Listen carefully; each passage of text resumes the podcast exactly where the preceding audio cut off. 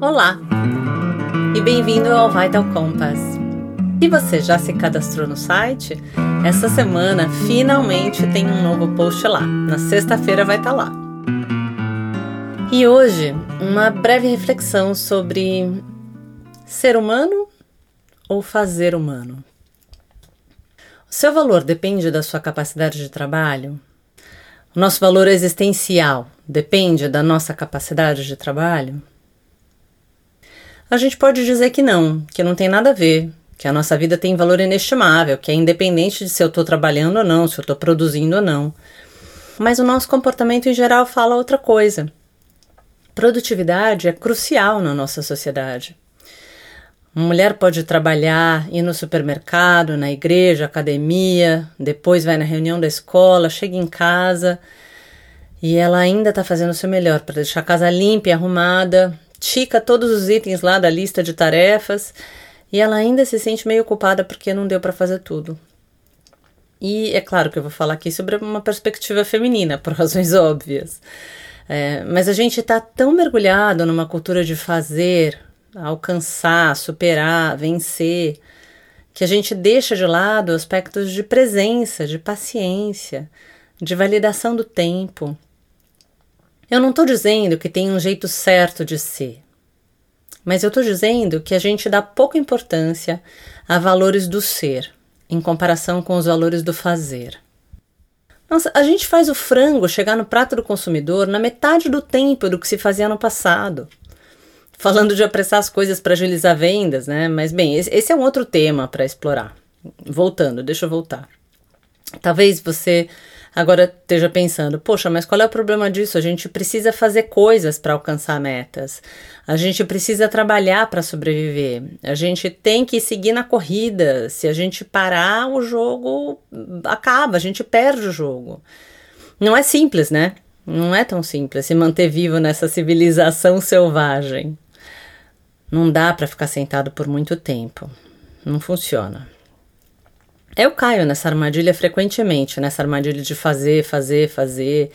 É, dias que eu trabalho em casa, correndo para lá e para cá. E na pandemia, casa virou uma mistura de escritório, consultório, casa, escola, restaurante. Eu começo a escrever, ponho a roupa para lavar, dou comida para gata. Eu lembro que eu não separei o jantar, volto pro computador, tenho um atendimento de Skype, faço anotação, volto pro texto. E eu lembro que eu não fiz aquela meditação que eu tinha anotado lá, que eu tinha colocado no meu alarme, porque eu estava correndo. E essa foi uma das razões que me fez decidir por me dar breves momentos de mindfulness ao longo do dia.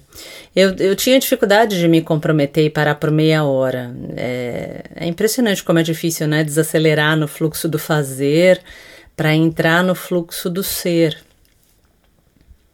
Eu me sinto leve quando eu escuto o meu mundo interno e externo durante uma meditação, por exemplo.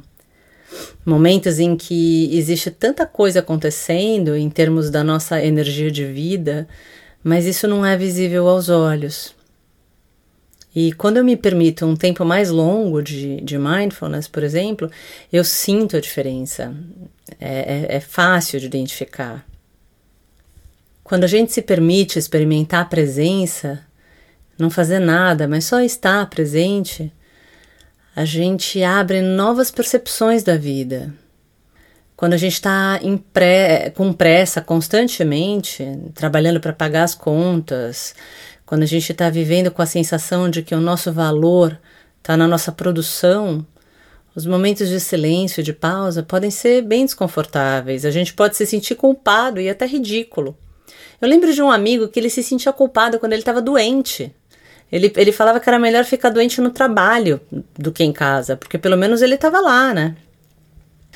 É, que difícil isso, pensei na época. E, e, a gente consegue facilmente identificar valor numa pessoa produtiva. Mas a gente não é muito bom em atribuir valor ao ser. E, e nós somos seres humanos, né? Ou pelo menos a gente acha que é. E não me leva mal, porque eu, eu entendo que o trabalho faz com que as pessoas se sintam orgulhosas, bem, conectadas. Mas quando o trabalho existe só para pagar as contas, ou quando você trabalha sem pausa para descansar, aí a gente bloqueia o poder da presença e a, e a gente não se permite a riqueza do ócio. E isso tudo acaba contribuindo para uma sensação futura de impotência, que é exatamente o que a gente quer evitar. Seria possível encontrar um equilíbrio entre ação e pausa?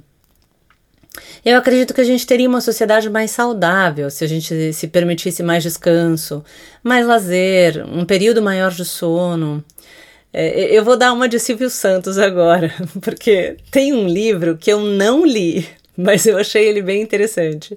Eu ouvi o podcast do autor, Matthew Walker.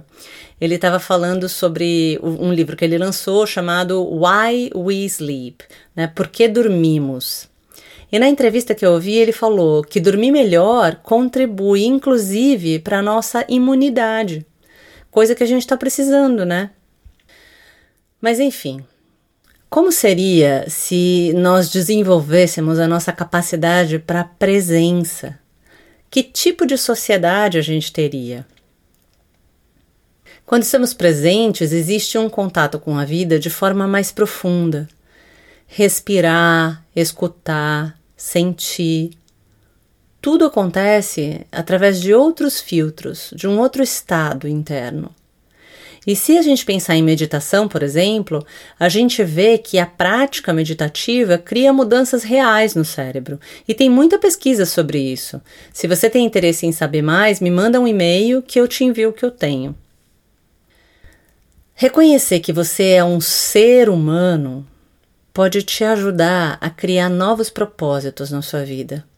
Não tenta preencher cada minuto com uma tarefa. Não tenta, não. Mas eu já falei demais, então antes de eu me despedir de você, eu quero que você reconheça a sua presença, aqui e agora. Sente teu corpo, tua postura, a respiração. Você consegue identificar as pausas entre inspirar e expirar? Existe algum cheiro que você está sentindo agora? Quais são os sons que estão à sua volta?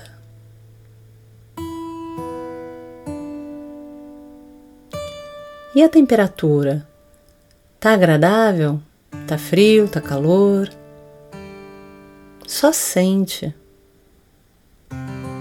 Percebe. Você tá aqui agora. Muito obrigada pela sua companhia. A gente se vê na próxima semana. Cuide-se bem.